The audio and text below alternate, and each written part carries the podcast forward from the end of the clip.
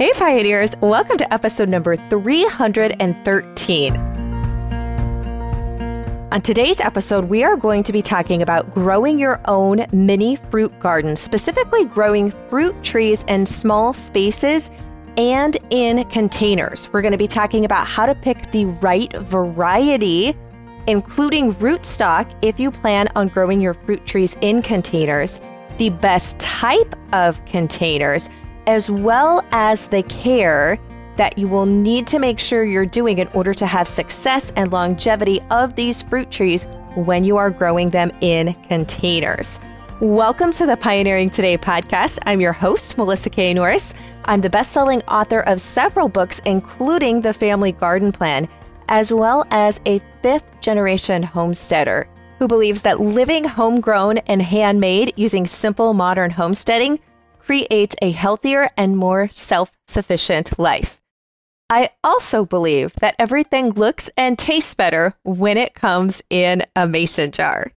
And I am so excited and thrilled to introduce you to today's guest, which is Christy Wilhelmi, the founder of Gardenerd, which is the ultimate resource for garden nerds, where she publishes newsletters, her popular blog, top ranked podcast, and YouTube videos.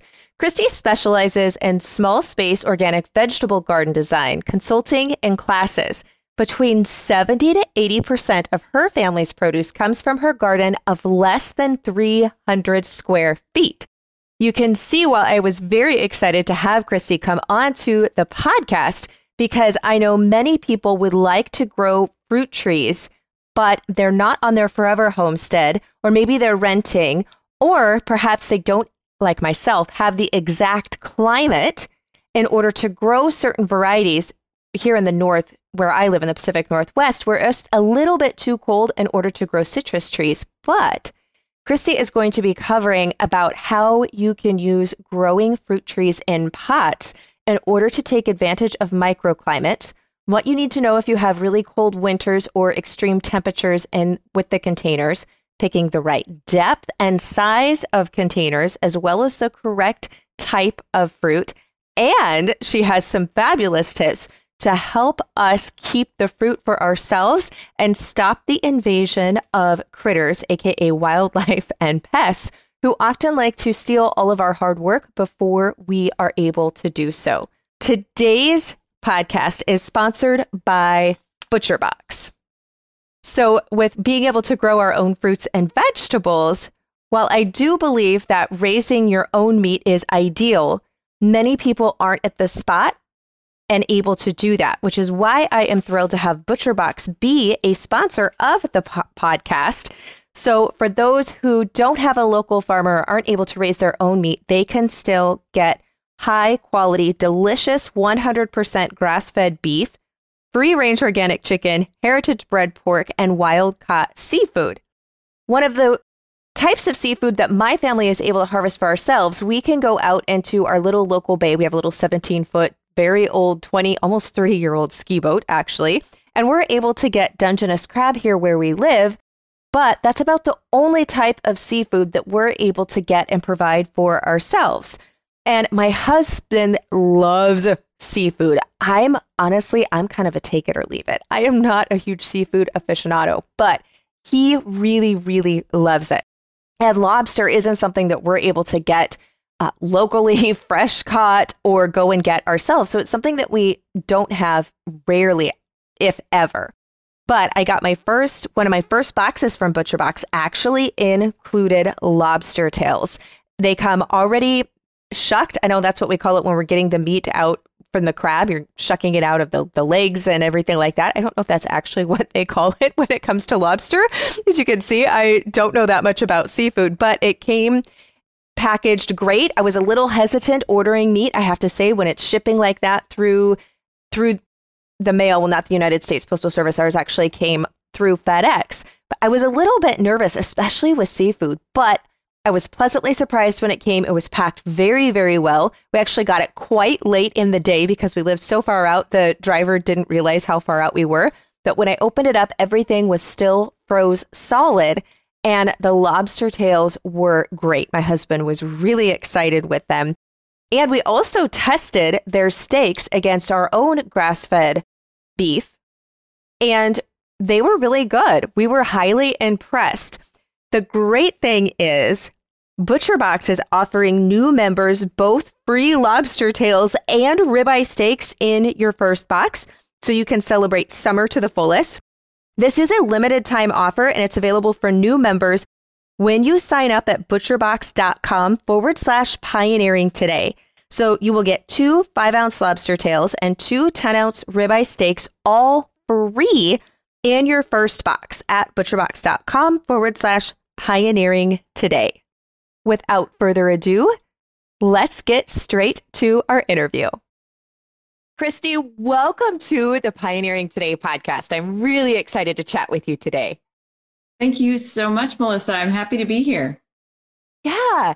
Well, this is an area we were chatting right before we started to record and then i'm like okay we got to say this when we're actually recording um, that i i have a lot of experience. I was explaining to christy i have a lot of experience with growing fruit trees and orchards and berry bushes but i don't have any experience growing them in containers.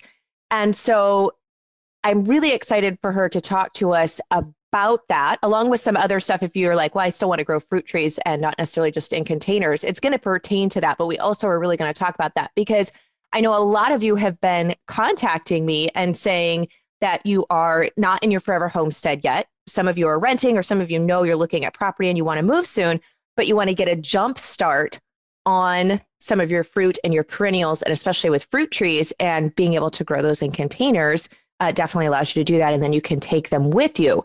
But even with growing either in the ground or in containers, um, there's a lot of things with fruit that I feel like feels a little bit. Uh, not really mystical is the right word, but people are have a lot of questions and it's a little bit more complicated than just going and, you know, picking out a garden plant to put in like your annual vegetable garden like a tomato or just grabbing a packet of seeds and growing, you know, carrots or something like that with the fruit trees. So Christy, let's kind of start at the beginning, so to speak. And what is it that people need to know about selecting the right fruit tree?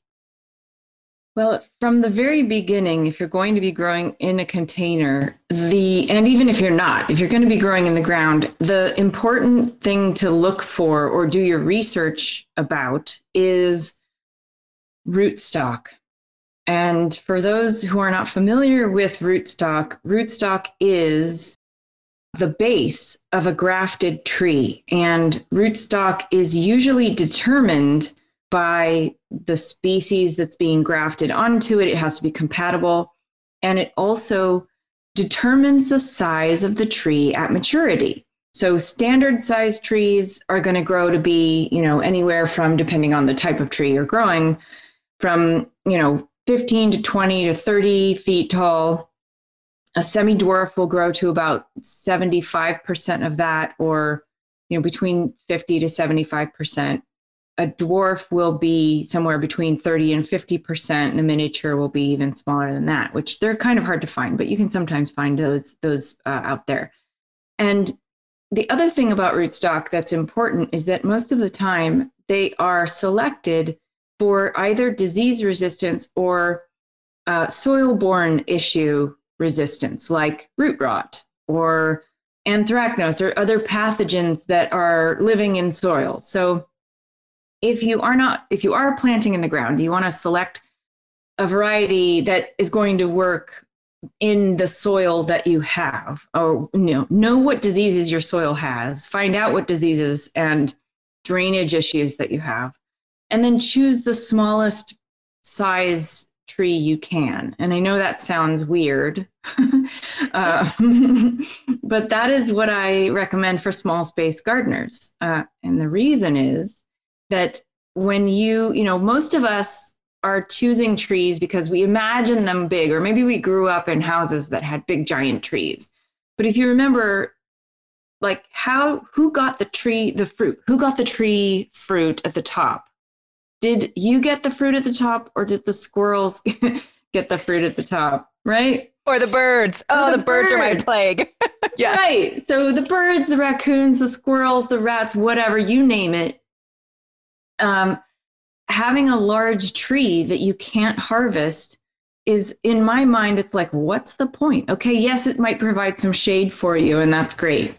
Uh, and habitat for other lives on the planet, which is also great. But if you're growing fruit for yourself, the idea is to have a small tree, keep it pruned, and we can talk about, I'm sure we're going to dive into that in a bit.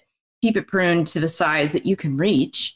And then uh, the tree's rootstock will keep it to a decent size so it won't overwhelm your yard, your small space. Uh, so that's one of the, that's really the, the place to start. Okay. And then, yeah, we can go, we'll go down this rabbit hole with more questions. Yeah. I actually, I do have a couple of questions because um, one, I have not, I did not actually realize there was a tree category, I guess, variety smaller than dwarf. So you mentioned miniature. So, and I know you said that those can be hard to find, but for someone who's listening, I know they're going to have the same question I do. Like, I haven't seen those at our local nurseries. Have you found them online? Is there like specific online nurseries where you've seen miniature, or do you have any tips for finding miniature fruit trees if someone is like, I need the tiniest possible, and that's going to be a miniature? Yeah, you know, the only real example I've seen of miniature out in my world is there's a there's a particular type of pomegranate that is a miniature and it's meant to be grown in a pot and you know it's really tiny and it makes little tiny pomegranates but or actually it makes full size pomegranates but it's a like a little bush. It's you know that kind of thing. So most people at the nurseries will find semi dwarf as the smallest or dwarf as the smallest variety. So semi dwarf is the bigger dwarf is the smaller. And if you can get that that's the direction i would go for okay. most people. Yeah. Yeah. Especially in containers or small spaces. I absolutely agree. In fact, we have lots of acreage, but I knew I wanted multiple trees and lots of them and fitting them in one specific section of our property. So almost all of mine are semi dwarf, not all, but a good portion of mine are actually semi dwarf instead of standard. Which brings me to my next question, though, because we were talking about rootstock and why rootstock is selected for various reasons, as you just um, outlined for us. But if you say you like, oh, I already bought a standard and it was small. You know, it was like a whip or it was just a, a, a one year old, you know, bare root stock, for example. And I potted it in this big pot, but it is a standard. Can you just, with pruning practices, keep that as a small tree, or is it still best to go with the root stock of an actual semi dwarf or dwarf? Or can your pruning practices keep it whatever size you need be? Or is it a combination of both? Well, it is a combination of both. Um, anything that isn't pruned is going to do what nature intended. And, uh, you know, also the idea behind pruning is not to wreck the tree. You don't want to butcher a tree. And so with a standard, it's going to have, you know, nature intends for it to grow to 15 to 20 feet tall or more. But with pruning, especially as a young tree with, you know, a whip, like you mentioned, or, or a bare root, you're going to be able to manipulate that tree a bit more and it won't it won't suffer as much if you were trying to cut back an already established standard tree to the to the height that you desire. You're really having to to butcher the tree in order to do that. So from a young age you can manipulate a tree a lot better i think. So so it is a little bit of both. Um, in containers, it's also about the root system and, you know, roots in trees, they go out and down, or especially out as far as the drip line. And when it, in a container, of course, they can't do that. So they're going to circle or air prune, depending on what kind of container you've put them in. And so the, the more appropriate size you can get of a tree for a container, the happier it will be. And that makes perfect sense. So I love that you actually brought up air pruning because we just had in a previous episode uh, where we're talking about grow bags and why they can be really beneficial as a container because of the air pruning factor and stopping, you know, the the circling of of roots. So mm-hmm. um, listeners are are familiar with that. But in regards to containers for fruit trees, um, do you have any best? I mean, obviously, pick. I feel like as large of container as possible, the tree is going to do better but as far as depth versus width, or as we just mentioned, grow bag, you know, versus a different type of material as your container, do you kind of have some best practices or things to consider when people are going that route? Yeah, I usually recommend starting with a 20 inch diameter and height up to 24 inch diameter and height. Like the best, that's going to be the best thing for fruit trees almost always. whiskey barrels, you know, half whiskey barrels are great too because they're nice and wide and they're pretty deep as well. Um, and depending on the variety, for example, citrus trees actually don't mind being a little compacted into a into a, a container, um, whereas others are going to really try and grow out the root, um, grow their roots down through the drainage hole, which has happened to me, and I've written about it in the book. Um, put your stuff on a saucer or on a cement patio or someplace where if you're putting it on soil, elevate it so that it doesn't, so the roots don't grow through the drainage hole, because that's a fun rescue attempt later on in life, let me tell you. Okay, I love that. I love that you shared that tip because sometimes there's things until you've done it, mm-hmm. you have no idea that it's even that it's even going to happen. It's something that you need to be warned or thinking about ahead of time. So I love I love getting to talk to folks who have had lots of real life experience. It could be like, hey, this is one thing you really need to pay attention to because that's not something that's often talked about really when you talk about growing fruit trees in containers um, is that aspect. But yeah that would not be very much fun. Did the tree survive? I have to ask now well it? yeah so so one of the things i did a youtube video about it actually if you search uh, Gardenerd's youtube channel for how to save a pot bound tree uh, you'll find it. It was an apple tree and the, basically you have to sacrifice either the tree or the pot in most cases because the roots that grow through, sometimes they may be just feeder roots and it's not a big deal if you cut them off, but I have killed a tree that way by cutting off the tree, the, the roots in order to save the pot. And in my case, it was a terracotta pot that I didn't care too much about. So I broke the pot, released the absolutely anaerobic, garbagey smelling root ball from its from its prison. And it was awful. And let it dry down a little, you know, for maybe half an hour while I dug the hole and then uh, put it in the ground and it's full of little baby apples right now um, so oh. it's doing its thing a couple years later and it survived and it's thriving in its new home in the ground.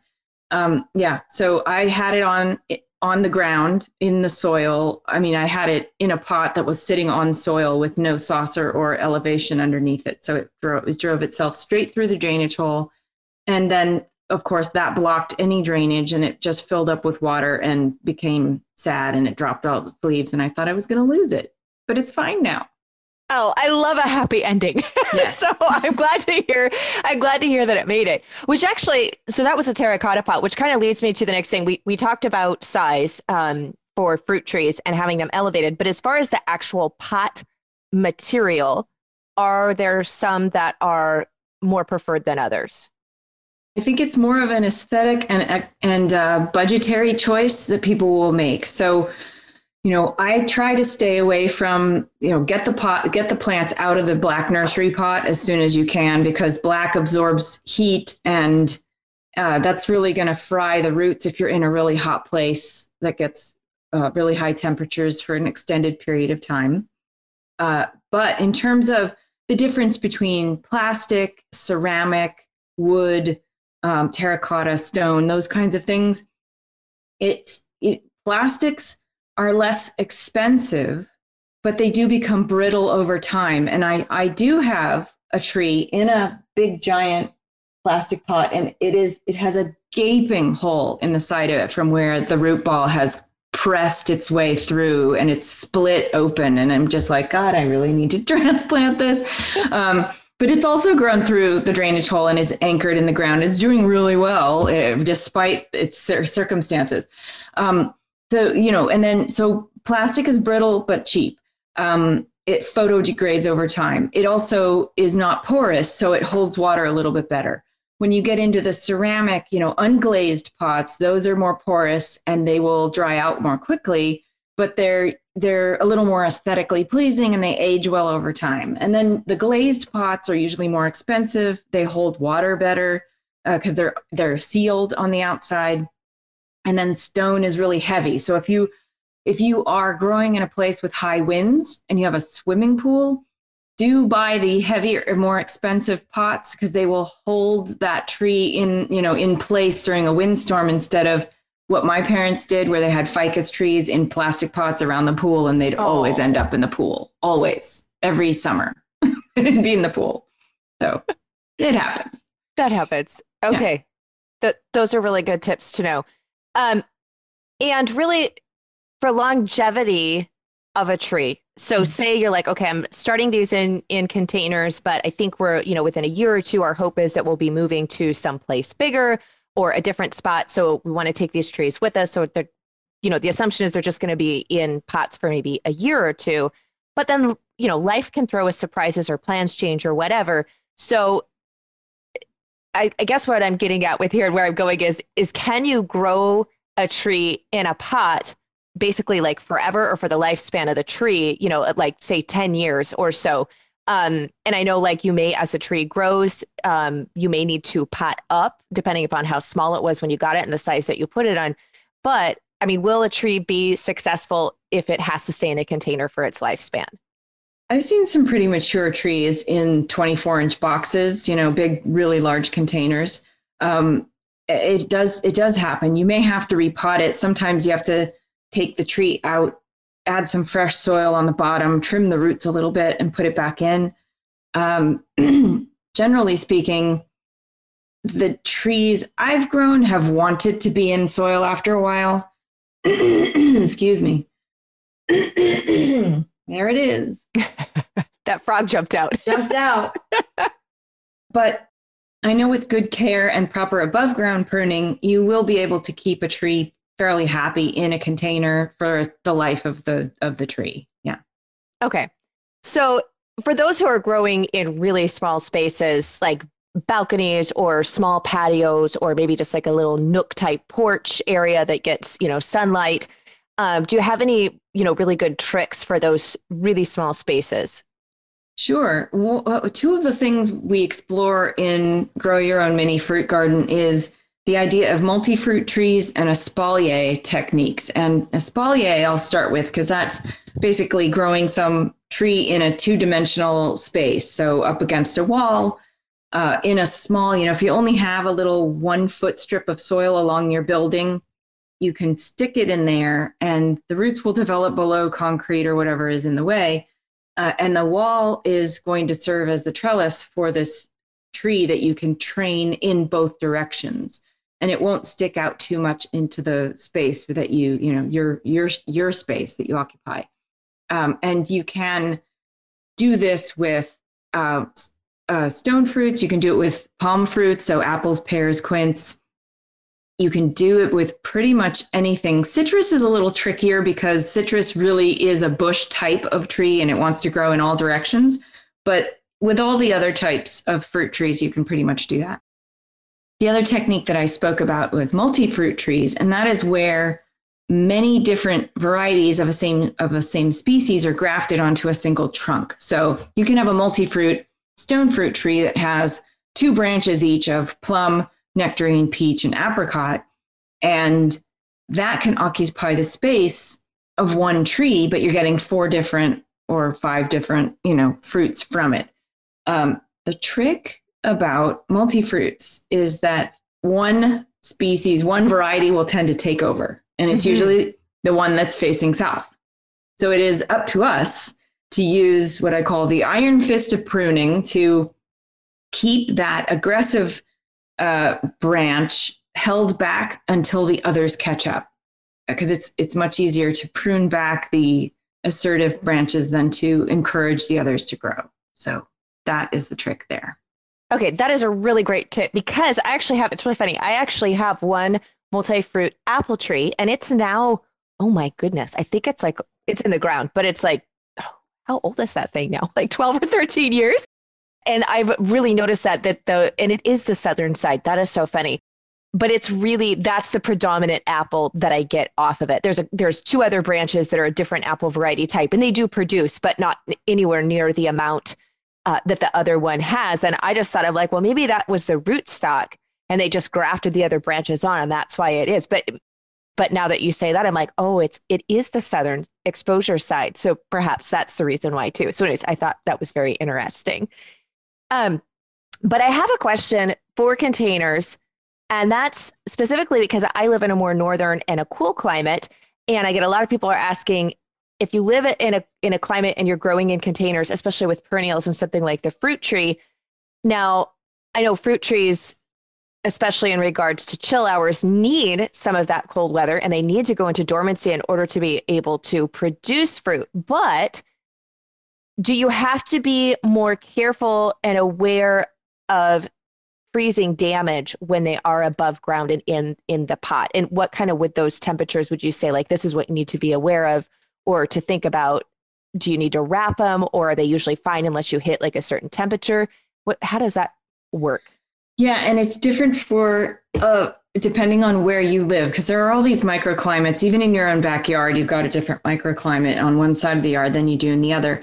And it's uh, I've talked to a number of people. I've spoken with someone who lives in Canada, and his approach is different from someone who lives in Ohio. Um, you know, some people bring their potted trees in to the garage over winter. It's not a you know an air climate controlled garage, or they'll bring it onto a sun porch where it's still cold but not but still sunny. Um, others leave them out where they are and they wrap them. It kind of depends, and so I usually recommend that people talk to their local nurseries to find out what works in their in their area for that specific thing. Um, I think what happens for a lot of things. Oh, the, well, let me back up because the thing that's really important for northern climates is rather than uh, it's the opposite problem that I have. So I don't get enough chill hours where I live to grow many of the things that you would grow very easily where you live. I'm in Southern California in Los Angeles and we get I'm also coastal. So we get maybe 300 chill hours a year. Oh. Yeah. Yeah. And so you're probably getting upwards of, you know, 8 to 1200 yes. chill hours. Yeah. yeah so you are apple territory. You know, uh, all of the um, the pome fruits are going to grow really well where you live. And so what what happens with people who live in northern climates? I find that they they tend to want to grow some of the some of the lower chill things like subtropical and tropical plants if they can. And what you have to make sure is that your choices of the varieties that you want to grow require, or, or in, I should say, are in alignment with the chill hours that you get. Because if you if you buy a tree that needs fewer chill hours than you get, there's a risk that it will bloom out of season or too early, and then another frost will come and cause damage. So that's how you can prevent damage in that way. And then in terms of protecting, I think I, you know, I, I like to have people refer to their local sources to figure out the best solutions for where you live. Because a lot of people can just put straw or blankets around their trees and they'll be fine through the winter. Mm-hmm. Others others need to bring it in depending on where you live. Yeah. Yeah. And, and as you said, even variety dependent. Like um, it's really funny because like an hour south of me, Mm-hmm. Um, we have people who can successfully grow citrus in pots, and of course, they're moving it into some type of protected environment during during the winner usually mm-hmm. um, but like like you said like a, a, a garage or somewhere not like in the house or a heated greenhouse but we just being one hour more northern and up in the foothills of the mountains, we are just too cold. And so mm-hmm. I can't even grow like the northern bred type citrus plants that will that are supposed to grow up here or trees, excuse me, not plants. Um, and so I can't. And so yeah, you're right. Just knowing knowing those microclimates is so key. And though it's not a fruit tree, I do grow my strawberries in containers mm-hmm. and I will bring them up against the side of the house during the winter months, which is a southern exposure, you know, against the side of the house. So it's like a little pocket that stays warmer. And because there's strawberries, I can move those containers. If it's a large tree and it's not a container on wheels, that gets a little bit trickier. Mm-hmm. Um, and I don't have to cover it or do anything like that. You know, I can just move it up against the house. But and I, so I just wanted to say, like, if you're thinking, looking at your yard and you're like, oh, I am more northern, um, and so the winter months, I'm worried about protecting it and trying to keep it a little bit more warmer. Usually, a southern exposure, and especially if it's up against uh, a building that can reflect a little bit of heat, even if you're not getting a ton of daylight or direct sunlight, uh, can often be a really good spot to move plants to help them overwinter like that. Right. And you mentioned your strawberries. The same is true for things like blueberries that are in pots. And if you're growing blackberries and raspberries in pots, those also can be moved indoors or blanketed, or, you know, a lot of people put straw around them and they survive nicely outdoors on their own. Yeah. Awesome. So, this is a question that I get asked so often. And I think it's one of the the hardest things about gardening or could be one of the most frustrating things is you get all the care right done. You've you like i've cared for this i picked the right varieties for my environment like all of these things. And then critters come in and steal the harvest like the the day it's ready. You're like waiting for it to reach perfection of ripeness. And then you go out to pick it and you're like oh and it, there's like hardly anything left or sometimes it's completely stripped. So do you have any good tips for keeping critters from taking the harvest before you get your share. Yeah, it's a real problem, isn't it? That that whole wildlife issue we yes. have. it's like, oh man. So I have, you know, I have anecdotal experience with my own stuff and what other people have done that I've interviewed for the book and, you know, other people in my circle. So what I what I I recommend most of the time is physical barriers of some kind. And I know this is another thing that if you have a big tree that you can't reach, you it's really hard to do this. But on smaller on smaller trees, it's very easy to either uh, wrap clusters of fruit in bird netting and just you know tuck it in and put a zip tie around it so that only you can get it when you want it. Um, my brother uses leftover clamp shells from you know berries that you buy in the market or or fruits that come you know in clamp shells when you when you buy them at grocery stores. Um, he snaps those around his fruit and they survive. They do well in there. Um, I have been practicing this ritual of buying. I buy maggot barriers, which are specifically they look like pantyhose footies that you stretch over your apples to prevent codling moth and um, an apple maggot for specifically for that. But I've been putting them on my tomatoes and my apples as well. Uh, and the rats don't seem to take the, those as often. So I get about 50% more uh, of fruit from my uh, harvest, you know, than, than I do from unprotected uh, plants. You know, if you have a very small tree and you want to drape the entire thing with bird netting, you can do that. You can put stakes around it with tennis balls on top of the stakes to drape things over the top so that the netting doesn't touch the leaves themselves. Um, others will use things like uh, what's that called? Tanglefoot around the base of the tree, or they'll put what's it called? Uh, tree guards, you know, that prevent oh, them yes. from climbing up. And the tree guards are mostly for, da- you know, preventing deer from chewing on the, the, the bark of the tree and that kind of thing. But they can sometimes uh, can be used to apply something to that, like a like petroleum jelly or something really slippery so that they can't climb up the tree guard. Um, that's usually, I mean, no, but they're going to jump from tree to tree. So if you have your trees closer than, say, eight feet apart or 15 feet apart, then they might just, they'll just find a way. And it's a challenge. So I also encourage people to pick their fruit, you know, check every day, pick every every day and pick at the end of the day because then it's had the day to ripen and then bring it in and put it on the counter. And some some fruits will ripen after they're picked some will not but they will soften. So pick them as close to ripeness as you can and they'll still be good to enjoy. Yeah i think that's that's pretty much what i can think of unless you want to build a whole greenhouse around your fruit trees.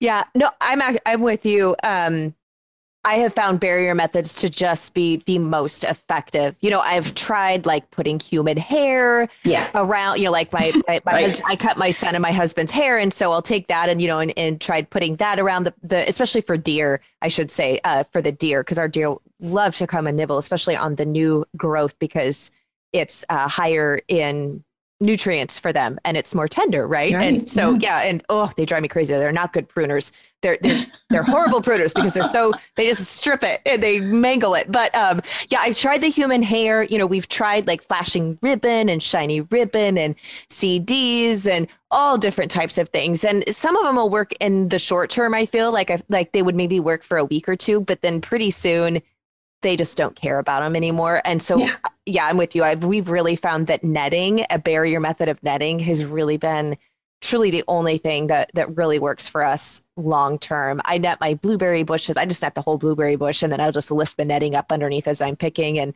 and we'll net the the fruit trees to keep the deer off and that. And though I I hadn't thought so, we don't haven't had to deal with rats much in the vegetable garden, but the nylons on those little nylon type footies that you were talking about, um, that's a great idea for some of the, the larger fruit like that to keep to keep them free. So that was a great tip. Yeah, and I think the the um, the maggot barriers are you know they they're sold in a box of like 400, so they last and you can reuse them from season to season. So it's kind of a nice trick. I've also tried sprays, you know, with the predator urine or the cinnamon clove sprays, and yeah, they, you know, they get mixed reviews. They're not great for some. It depends on your rats. We have really assertive rats and squirrels in my neighborhood, and so we do trap rats and and that's something that people don't like to deal with or hear about because it's supposed to be this kind of romanticized notion of growing your own food and having nothing wanting to share it with you, but that's the truth. so we do set traps and um, we keep a balance in the population that way. Yeah, no, I it, we actually deal well. We didn't have rats previously that we were aware of, but they um, we had a couple of rats under our home. No signs of them like in in the house or anywhere else, so we didn't know we had them until we experienced water leak, and then we got under the house and they had chewed through uh like eight different pipes for a oh, water source, like little oh tiny leaks. and so all the underneath of my house was completely soaked, like insulation. Thankfully, we caught it in time that it didn't damage the subfloor. Like we're very, very fortunate in that aspect. But we had to replace all of the pipes, all of the insulation. Like it was a whole ordeal. And so now we have traps out like everywhere. Everywhere. Um, yeah. Yes, everywhere. And I will be on they are not live traps. I am not keeping no, no. rats alive. Like yeah. like bless your heart if if you are that soul like thank you, but I am not keeping the rats around. So I'm yeah. I'm with you there. Yes, they are um right. Well, well, the the important thing to remember, and I had somebody explain this to me to me in a way that made sense, is that you know prey animals like rats, they they are um, food for larger animals, and prey animals cycle through the reproduction cycle much much faster than predator animals do. You know, it'll take a year. Predator animals will reproduce once a year. Rats can produce three, four times a season. So that is what that that's what I talk about when I say balance. That we have to keep balance. We're not trying to exterminate the species entirely. We're just trying to maintain a balance so that the predators get some and we get our produce. You know what I mean? Yes. No, I'm yeah. in I'm in complete agreement. Yeah. Um, I even kill the slugs in my garden and I get people who get mad at me over that. And I'm like, we have 15 acres and so many slugs in the Pacific Northwest. I am I am in no way and I don't I only kill the ones in my vegetable garden eating my mm-hmm. plants. I leave the rest alone. But yeah. yeah. so yeah. Um, so I, I'm with you there. But uh, this has been great. There's so many tips here. Um, thank you so much. So for those who are listening, they're like, okay, I I want to learn more. I want to do more of this um, and find out more of the wonderful information that you share on gardening. Um, where's the best place for them to connect with you? So, if they can remember the word Gardenerd, G A R D E N E R D, that is the place, that's the starting point. So, I have a website, I have a podcast, I have a YouTube channel, got a blog, and then I've got three books presently uh, available on all from that website. And of course, you can also follow us on Instagram and Twitter and Facebook under Gardenerd One, Facebook or gardenerd.com. And uh, you'll find links to all the social media on gardenerd.com. Awesome. And I'm assuming your podcast is Gardenerd as well. Is that the name of your podcast? It's called the Gardenerd Tip of the Week podcast. Oh, I love that because it's so funny. I I feel like serious gardeners or like passionate gardeners, like we are such nerds about gardening. So I, I love that that is the name of it because yeah. I totally geek out about all kinds of gardening stuff. And when I find another gardener, you know, you can just sit and talk for literally hours, like swapping, you know, stories and tips and like, oh, and anyway, so I really adore that that's your name. Yeah, thank you. Yeah, it used to be a two minute tip of the week that I did every week for 10 years. And then I changed formats to this kind of interview format. And I save, uh, we save a, a, great tip for the end of the podcast. So there you oh, go. Awesome. I love it. Well, I'm a podcast junkie. So I always love finding finding new podcasts. So thank you so much for coming on, Christy. I really enjoyed it. And I know listeners are going to get such a great depth of information here on growing their fruit trees in containers. Lovely. Ruin the sign off. All right. Thank you. uh, thank you so much. I really appreciate it. I hope that you enjoyed that episode as much as I did. To get any of the links or resources that we talked about, you can go to the blog post that accompanies this episode at melissaknorris.com forward slash 313. So just the numbers 313, because this is episode number 313. For my regular listeners, you may have noticed we had a few less episodes than normal last month. And that is simply because we are in the throes of the harvest. And with the coaching I'm doing within the Sustainable Business Bootcamp, I realize there's only so many hours in a day. I can't create any more time. And so we took a very brief break from the podcast. But we are back, and I have some amazing episodes on the horizon for you. So I can't wait to see you back here next week. Blessings and mason jars until then, my friend.